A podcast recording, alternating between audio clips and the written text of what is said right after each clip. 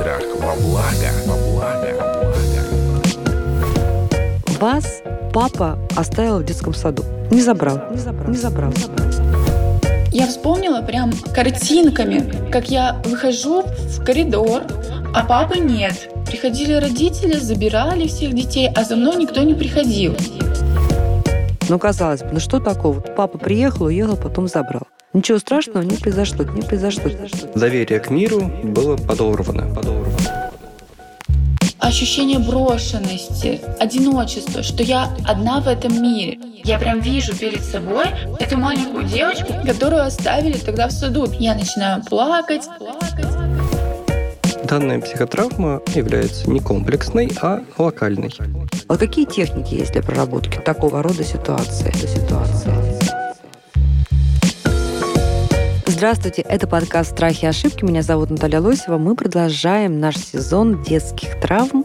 Собираем в такую коллекцию, библиотеку удивительных по своей остроте и часто болезненности истории, но тем не менее Наверное, это один из самых полезных сезонов нашего подкаста, потому что ну, практически каждый в той или иной истории узнает свою собственную, свой сценарий, свою травму, и мы вместе с нашими прекрасными экспертами, ну, если не прорабатываем эти травмы, то хотя бы показываем пути, показываем э, последствия, показываем какие-то, может быть, подсказки для того, чтобы те, кто слышит эту историю, а часто эти истории проработанные, тоже понимал, что вот сюда можно грести, свет в конце тоннеля есть, и все еще можно преодолеть. Сегодня с нашей героиней работает эксперт, медицинский психолог, кандидат психологических наук Артур Тимофеев. Здравствуйте, Артур. Здравствуйте. И наша героиня Татьяна.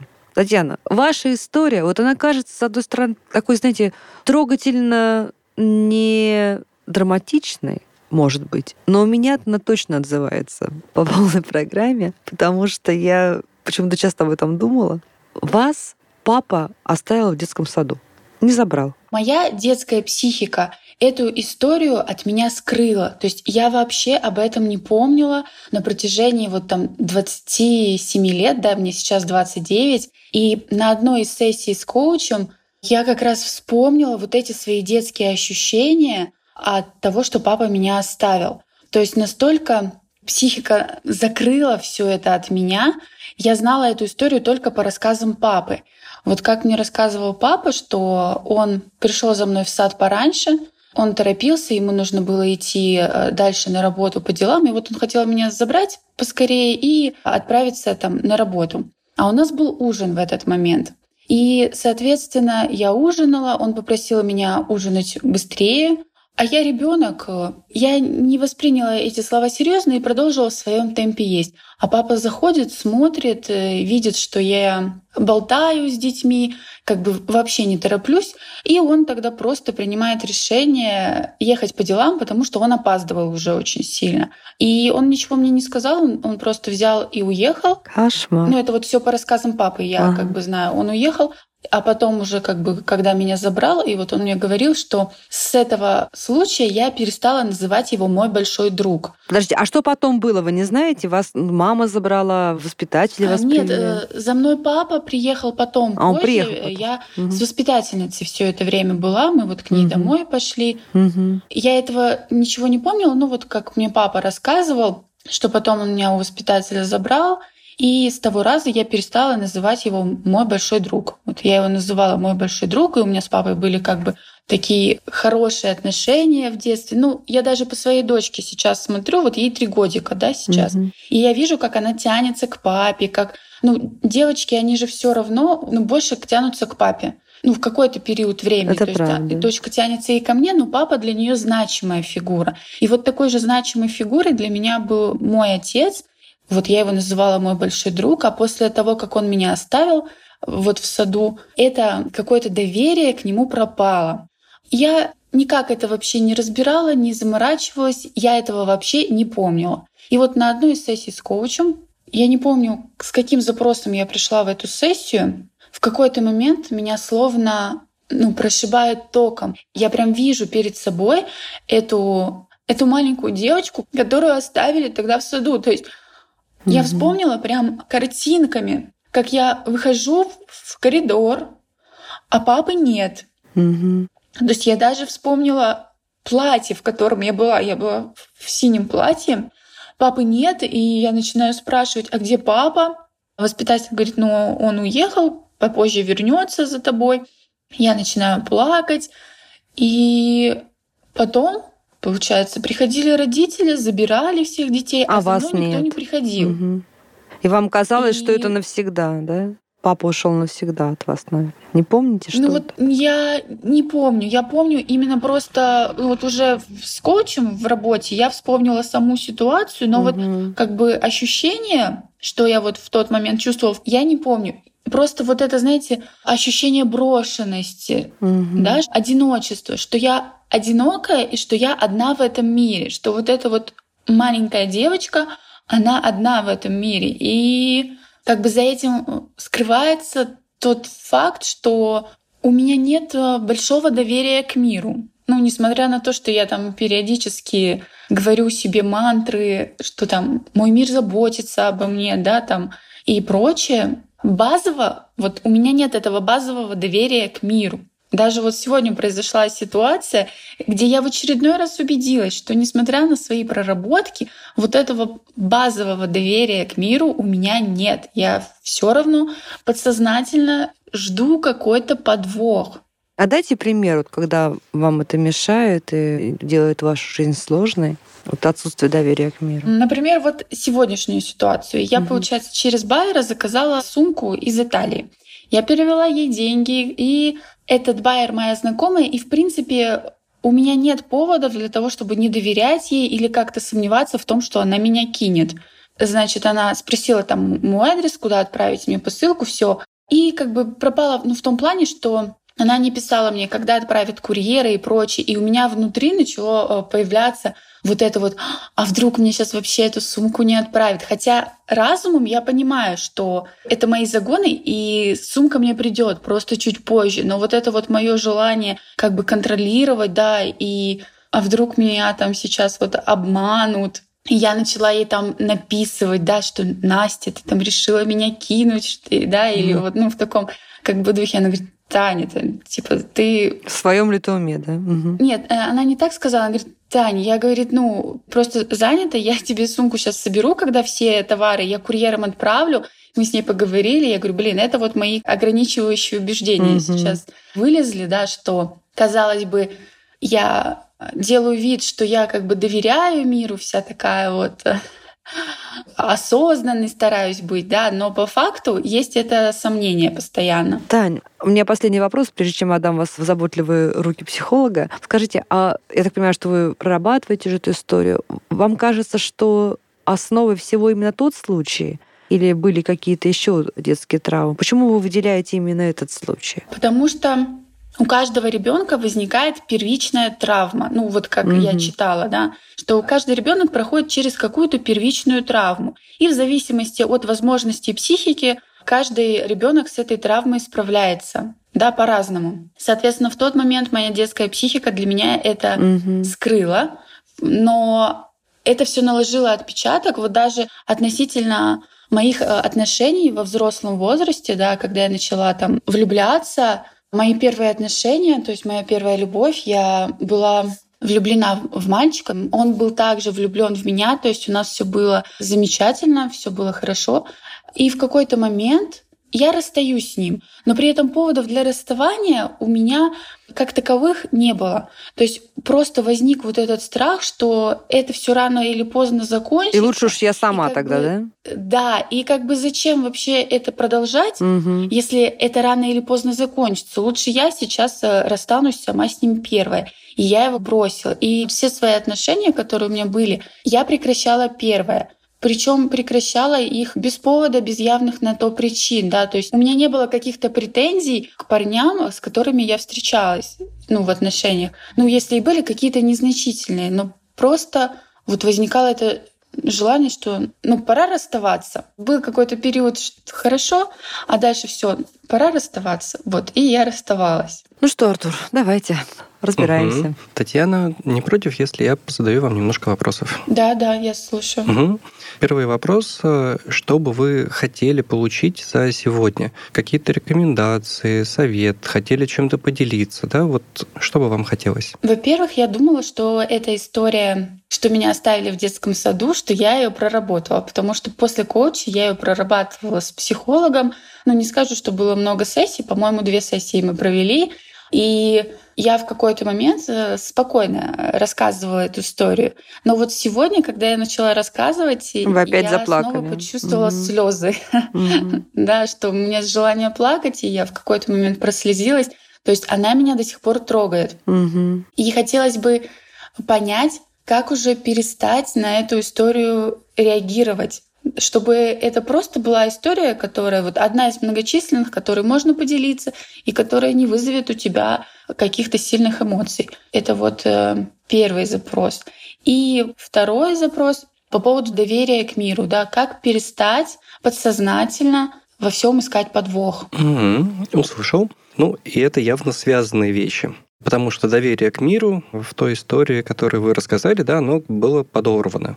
То есть буквально папа, да, он олицетворял некоторые, ну, там, заботу мира о вас маленькой. Но начнем с первого вопроса. Вы сказали, что вы ходили к психологу, да, было пара встреч, и показалось, что как будто бы стало легче. Но все равно сейчас вы ощущаете, что история, да, она не до конца проработана, потому что все еще вызывает эмоции. Да, знаете, вот саднит, когда рана, казалось бы, уже там зажила, покрылась э, корочкой, но вот я ее сейчас задела, и она начала соднить. Угу. И тогда смотрите, в этой истории действительно важно что? Важно то, как информация, по сути, записалась, то, как вы себя тогда почувствовали, маленькой, да, в 4 годика. И это не просто эмоции, это еще и действительно некоторые мысли, да, или скорее отношение к себе и отношение к миру. То есть, по большому счету, важный вопрос, а какой вы себя ощутили в тот момент? То есть я какая? Там, я маленькая, я беспомощная, я растерянная. Да? Вот, вот это ощущение беспомощности. Это как раз э, то, что и формирует э, психотравму. Ощущение того, что со мной что-то ужасное происходит, но я никак не могу на это повлиять.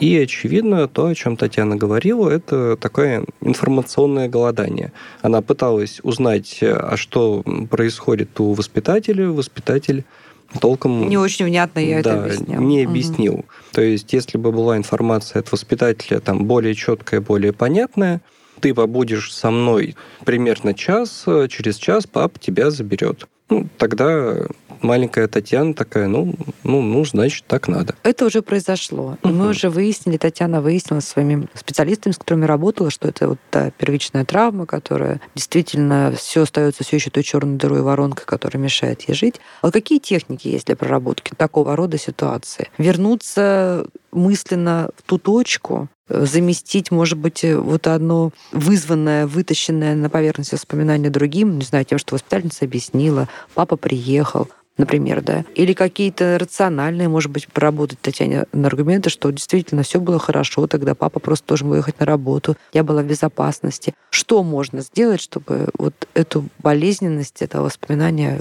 убрать? Данная психотравма, про которую мы сейчас говорим, она является не комплексной, а локальной. То есть э, это некоторый случай, который, ну, как бы вещь в себе, да, он закапсулировался. Потому что папа был до нормальный, папа был после хороший, да? Вокруг Да, папа-то да, хороший. да. То есть это Мгм. именно вот э, единая локальная ситуация, которая произошла, трансформировала некоторым образом восприятие Татьяны себя, мира вокруг и папы. Да, она перестала его называть э, мой большой друг, да, если я правильно помню, Татьяна. Да. Мгм. То есть это как раз про изменение отношений. И папа-то это помнит, да? Папа-то тоже травмировала ситуация, бедный папа. Ну, если не травмировала, то точно задела. Задела, да.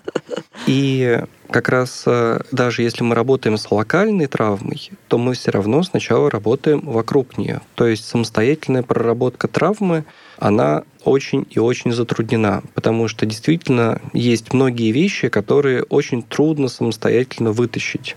Они очень плохо осознаются, тем более в возрасте 4 лет. То есть там уже есть речь, но очень много информации записывается, скажем так, неосознанно. Очень много угу. информации, которую мы не можем припомнить, не можем полностью ощутить, полностью перепрожить, потому что это очень детские воспоминания. Они воспринимаются нами очень фрагментарно. И поэтому помощь специалиста, она, естественно, крайне-крайне-крайне желательна. И вот какая это может быть помощь в такой ситуации? Техники могут использоваться очень разные в зависимости от профиля психолога-психотерапевта. Это может быть разные направления, там, когнитивно-бихевиоральная терапия, гештальтерапия, все что угодно. Но внутри этой работы всегда затрагивается несколько слоев. Эмоциональный слой, то есть снижение эмоциональной интенсивности. Как раз когда Татьяна, например, может рассказывать об этом случае, он все еще ее тревожит, но уже не вызывает слез. То есть mm-hmm. снижение эмоциональной интенсивности, нет эмоций. Да, неприятно, да, меня это волнует, да, действительно это повлияло на мое отношение к миру, к себе, к людям, ко всему на свете, но хотя бы я могу про это говорить, у меня нет ярких эмоций. Это вот такой первый этап. Второй этап это работа как раз уже с более глубокими вещами, с убеждениями и отношениями к себе, к людям вокруг, к миру в целом. То есть, какая я? Ощущение брошенности, покинутости, оставленности. Это как раз то, что травма оставила внутри вот этой формирующейся личности Татьяны, да, внутри вот маленького ребенка. И вот эту трансформацию необходимо перестроить. Ее надо откатить назад, ее надо переделать. То есть, по большому счету, как бы перепрожить эту ситуацию, да, в себе другое описание того, что происходит. Вот уже сейчас взрослая Татьяна говорит, что сама собой говорит, да, я была ребенком, произошла такая-то история, мы ее вытащили. Это повлияло на мои эмоции, реакции сейчас. Отчасти да, но необходимо вернуться еще и в те переживания, в ту ситуацию, и внутри той ситуации, внутри тех воспоминаний дать себе другую оценку.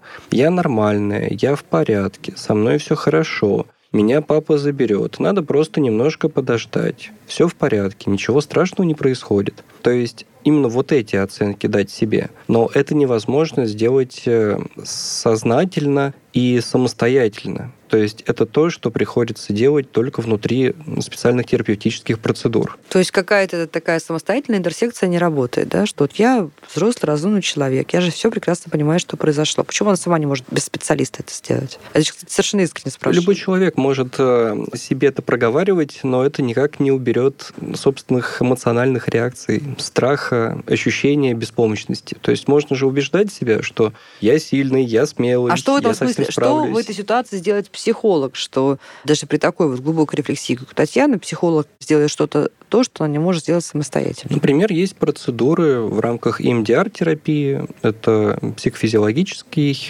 вариант терапии, когда используется движение глаз. И внутри этой процедуры действительно происходит переработка той информации, которую невозможно достать э, обычным путем, потому что она не совсем в рамках рациональной, не совсем в рамках нашей логики. Она где-то там в подсознании.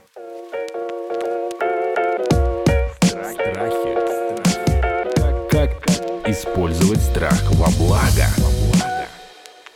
Если бы Татьяна на сессии с коучем не вытащила этот эпизод, может быть, не было бы вот той страты, которая сейчас. Может быть, у нее произошла такая вот вторичная какая-то травма от того, что она вспомнила эту историю. Ну, я здесь хочу угу. сама ответить. Нет, у меня нет вторичной травмы. То есть э, я, вспомнив эту ситуацию, просто поняла, почему я в тех или иных ситуациях поступала так или угу. иначе. То есть это мне дало объяснение, но никак меня по новой не ранило. Потому угу. что я вспомнила чувство той маленькой девочки. Я не испытала каких-то новых чувств взрослой. То есть у меня есть э, ограничения, да, вот я взрослая и я маленькая девочка. И как я это вижу, что мне нужно как раз-таки работать с моей вот детской частью, с этой моей маленькой девочкой. И еще хочу сказать, что у меня нет чувства беспомощности. Вот у меня эта ситуация сформировала стойкое убеждение что лучше я сама буду разочаровывать людей первой, М. чем э, буду ждать, когда разочаруют меня. Мгм. Да, то есть вот даже взять э, отношения, лучше я сама разочарую, да, и там поэтому э, расстанусь, чем буду ждать, когда бросит меня, когда меня еще раз бросит. И отсюда у меня еще это желание все контролировать, что под контролем должно быть. Вот даже ситуация с этой сумкой, да, что я должна контролировать, когда мне ее отправят, через Мгм. сколько она придет, вот эта вот информация, да, что я лучше буду сама контролировать, я сама решаю, когда я разочарую человека, вот, ну, да. И сама решаю, Как когда папа за мной придет, да, и когда он должен уйти. Да, то есть Мгм. вот такое у меня убеждение. Я вчера, когда думала о том, что я буду говорить на подкасте, я вспомнила еще одну ситуацию, которая связана была с работой. Ну, не только вот в отношениях это проявляется. Я вообще по роду своей деятельности копирайтер, пишу тексты, мне это нравилось с детства. И получается, когда я уволилась с одной работы, у меня возникло свободное время, и я решила написать в редакцию The Village о том, что я хочу писать для них статьи. И мое письмо прочел главный редактор, он мне ответил и действительно предложил э, сотрудничество. Чему я была несказанно рада, потому что, можно сказать, это был мой такой первый дебют в серьезном издании. Потому что до этого я писала только для инстаграм-аккаунтов. Там для своего инстаграм-аккаунта, для каких-то вот студий изобразительного искусства вот я писала. А тут первая такая серьезная работа, да, в той области, которая мне нравится, в которой я хочу развиваться. И, значит, я начала писать для них статьи. У меня вышло три материала. И потом я сразу устроилась, получается, на работу пиарщиком, работала вот пиар-менеджером и параллельно писала. И в какой-то момент у меня возник этот страх, что вот сейчас мне снова откажут, да, что вот The Village, э, редактор мне скажет, что мои тексты ужасны, и что он мне откажет. И вот этот вот страх снова оказаться разочарованной подтолкнул меня к тому, что я начала морозиться от редактора. То есть э, я взяла материал, я должна была его как бы сдать в определенные сроки, и вместо того, чтобы это сделать, я начала кормить его э, какими-то обещаниями, что вот, да-да, пот- потом напишу, вот потом сдам. И в конце концов я просто ну, прекратила это сотрудничество. Хотя мне безумно нравилось. И, и я, во-первых, все время читала The Village. Это было не просто какое-то издание, которое там я решила, о, вот хочу там для них писать. А я действительно постоянно Была его работа читала. мечты. Я даже была Мгм. зарегистрирована на этом вот сайте, да. Я а, познакомилась там э, с ребятами, с которыми мы потом виделись в реальной жизни. То есть для меня это было такое значимое родное издание, и писать для него это была ну, большая честь для меня. Да. Я действительно была рада. Татьяна, я правильно понимаю, что страх, что ваша следующая заметка будет э, оценена как плохая, оказался больше, чем страх потерять вот эту работу? Да, да, то есть я вот в тот момент не анализировала эту ситуацию, просто вела себя как-то по-глупому, но Мгм. я не понимала, почему я так себя веду. То есть, Таня, ты же вообще ответственный человек, ты всегда соблюдаешь дедлайны. То есть, если я что-то обещаю, я стараюсь это всегда э, выполнять, не подводить людей. А тут я специально себя саботировала, что для меня не свойственно. То есть я занималась самосаботажем. Вот вместо того, чтобы сдать уже эту четвертую статью, я все время оттягивала этот Мгм. момент сдачи э, вот текста. Очень яркая иллюстрация. Давайте вот мы сейчас в финале эпизода попросим Артура проинтерпретировать историю, которую мы сейчас услышали. Скорее всего, ну, если немножко пофантазировать и все-таки эту историю к психотравме, к нашей теме, то это действительно про контроль, про то, что лучше я ну, от лица Татьяны, сама буду саботировать на подсознательном уровне. да, Но не это буду делать я. Но это буду делать я, Мгм. да, и, соответственно, да, все закончится плохо, но По моей по моей воле, воле, да. как да, бы. это мое решение, чтобы Мгм. это так закончилось, что я решаю. Не хочу, но решаю. Вот не хочу, чтобы так было, но решаю. Это вот как раз антисценарий чувства Мгм. беспомощности. Я больше никогда не буду беспомощной. И поэтому я всегда буду все контролировать, все решать. Татьяна, то есть вот мысли такой у вас не было, что ну хорошо, я сейчас напишу, это будет плохо, мне сделают замечания, меня раскритикуют. И что дальше? Следующий шаг вы для себя говорили? Или для вас это было равно, сейчас меня уволят сразу? То есть вы там для себя не проговаривали, что ну, мне сделают замечания, я скажу спасибо большое, сейчас я исправлю, сейчас я перепишу, я попробую по-другому, давайте я еще сделаю что это вообще нормально в редакции, когда не каждая заметка получается, и редактор раздает люлей, шеф-редактор раздает там замечания по полной программе в рамках той эстетики, которая принята в редакции, иногда очень жесткой, даже звездам. Эта мысль у вас даже не проявлялась, вы ее никак не проговаривали для себя. Что это нормально? Вот вы знаете, я сейчас вспоминаю, и нет, таких мыслей у меня не было. То есть у меня было тогда в голове вот либо пан, либо пропал. Мгм. Да, то есть э, какой-то золотой середины у меня на тот момент не было. Это уже потом, вот сейчас, с тем опытом, который у меня есть, я понимаю, что это абсолютно нормально, когда что-то тебе отправляют на редактуру, ты там переделываешь, да, то есть сейчас уже... Еще даже в пух и прах разносят, написанными знаете, в пух и прах. А еще я хочу сказать для вас и для других э, молодых журналистов, что, знаете, есть такой зуд редактора, когда редактор, шеф-редактор или главный редактор видит очень хороший текст, очень часто у редактора появляется большое желание в нем еще больше покопаться, что-то от себя дописать или переделать. Правда. Вот чем лучше текст, тем э, больше вероятности, что редактор захочет его улучшить. Это тоже нормально, и это совершенно не должно вызывать никаких негативных эмоций, кроме желания, ну хорошо, я буду еще стараться, еще сделаю классно. И переделывать сюжеты, переделывать видео, переделывать тексты, картинки, это абсолютно нормально для творческого коллектива. Это вот точно Да, я сейчас не вот должно быть к такой позиции, Мгм. и спокойно воспринимаю здоровую критику и люблю себе говорить, да, что критика это трамплин для роста. И когда тебе Конечно. действительно дают какие-то правки, я уже это анализирую с точки зрения, а как я еще могу улучшить свою статью. Это не воспринимается мной как, о, я ужасный автор, там все, Мгм. мне, короче, нужно заканчивать с моей деятельностью. Это уже так не воспринимается. Но на тот момент это Мгм. была моя первая такая серьезная работа именно в журналистике. И на тот момент я считала, что ну вот услышать какой-то разнос для меня было подобно смерти, да, что это вообще не мое, что не нужно этим заниматься, и поэтому, чтобы этого не услышать, я выбрала для себя Вот этот путь наипростой, избегания. мне казалось, Мгм. путь, да, что лучше я вот сама вот по срокам там что-то сорву, вообще перестану э, выходить там на связь и прочее, да, чем вот я услышу какую-то критику свою. Причем, заметьте, Артур, не уволюсь, не скажу, что, ребята, все, я решила не делать текст, а уйду, да, а доведу ситуацию до такой степени, чтобы мы расстались, но вот вроде как вот по моей воле, но вроде как не совсем, все равно жирную точку не я ставила. Буду есть долго, чтобы папа меня не дождался. Вот просто буду сидеть и есть Вообще, долго, пока э, папа не уйдет. Ну вот, э, Да? да, как будто есть некоторое Мгм. повторение сценария. Кстати, я вот сейчас только увидела это, да. Мгм. Вот уже не зря поговорили, да, мы сегодня. Ну что, ваше напутствие, Артур?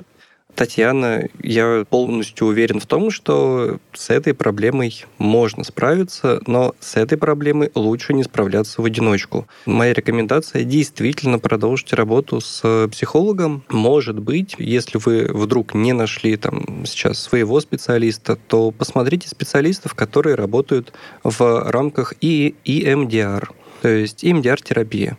Очень хорошо и качественно. А скажите нам в двух словах, что это за терапия? А, Это терапия принцип? психофизиологического свойства. Она работает за счет некоторого текста, который говорится, и за счет подсознательной проработки, которая происходит во время движения глаз. Когда Мгм. психотерапевт двигает, например, рукой или каким-то предметом, а человек следит за этим предметом и одновременно выполняет некоторые задания, например, прокручивает какие-то воспоминания, слова, Мгм. мысли в голове. И за счет э, такой работы, по сути, нервный сигнал попадает то в левое полушарие, то в правое. Он перекидывается в левое и в правое полушарие. И идет очень высокая скорость обработки информации. За счет этого проблема решается чаще быстрее. А мое напутствие всем родителям и детям, что, как мы сейчас увидели на примере Татьяны, нельзя недооценивать вот такие ситуации. Ну, казалось бы, ну что такого? Ну, папа приехал, уехал, потом забрал. Ничего страшного не произошло. Часто рассуждают занятые, забегавшиеся родители, да и сами взрослые люди, которые такой эпизод в жизни или похожий имели, тоже думают, ну что, неужели там все мои катастрофы на работе с карьерой связаны с тем, что однажды папа пришел на час позже или там забыл меня забрать из садика. Оказывается, видите, как связано. Это действительно может иметь угу. большое значение, потому что это именно детские воспоминания. Угу. И это детский опыт. А в том возрасте у нас нет э, достаточного опыта справляться с трудными какими-то жизненными ситуациями, со стрессами. И из-за того, что у нас нет этих способов совладания, там, копингов, к сожалению, да, вот мы воспринимаем это очень близко к сердцу, и это может отразиться на нашей дальнейшей жизни. Татьяна, ну что, я вам желаю все-таки мирозданию доверять побольше. Да. Но когда нужно, ужинать быстрее.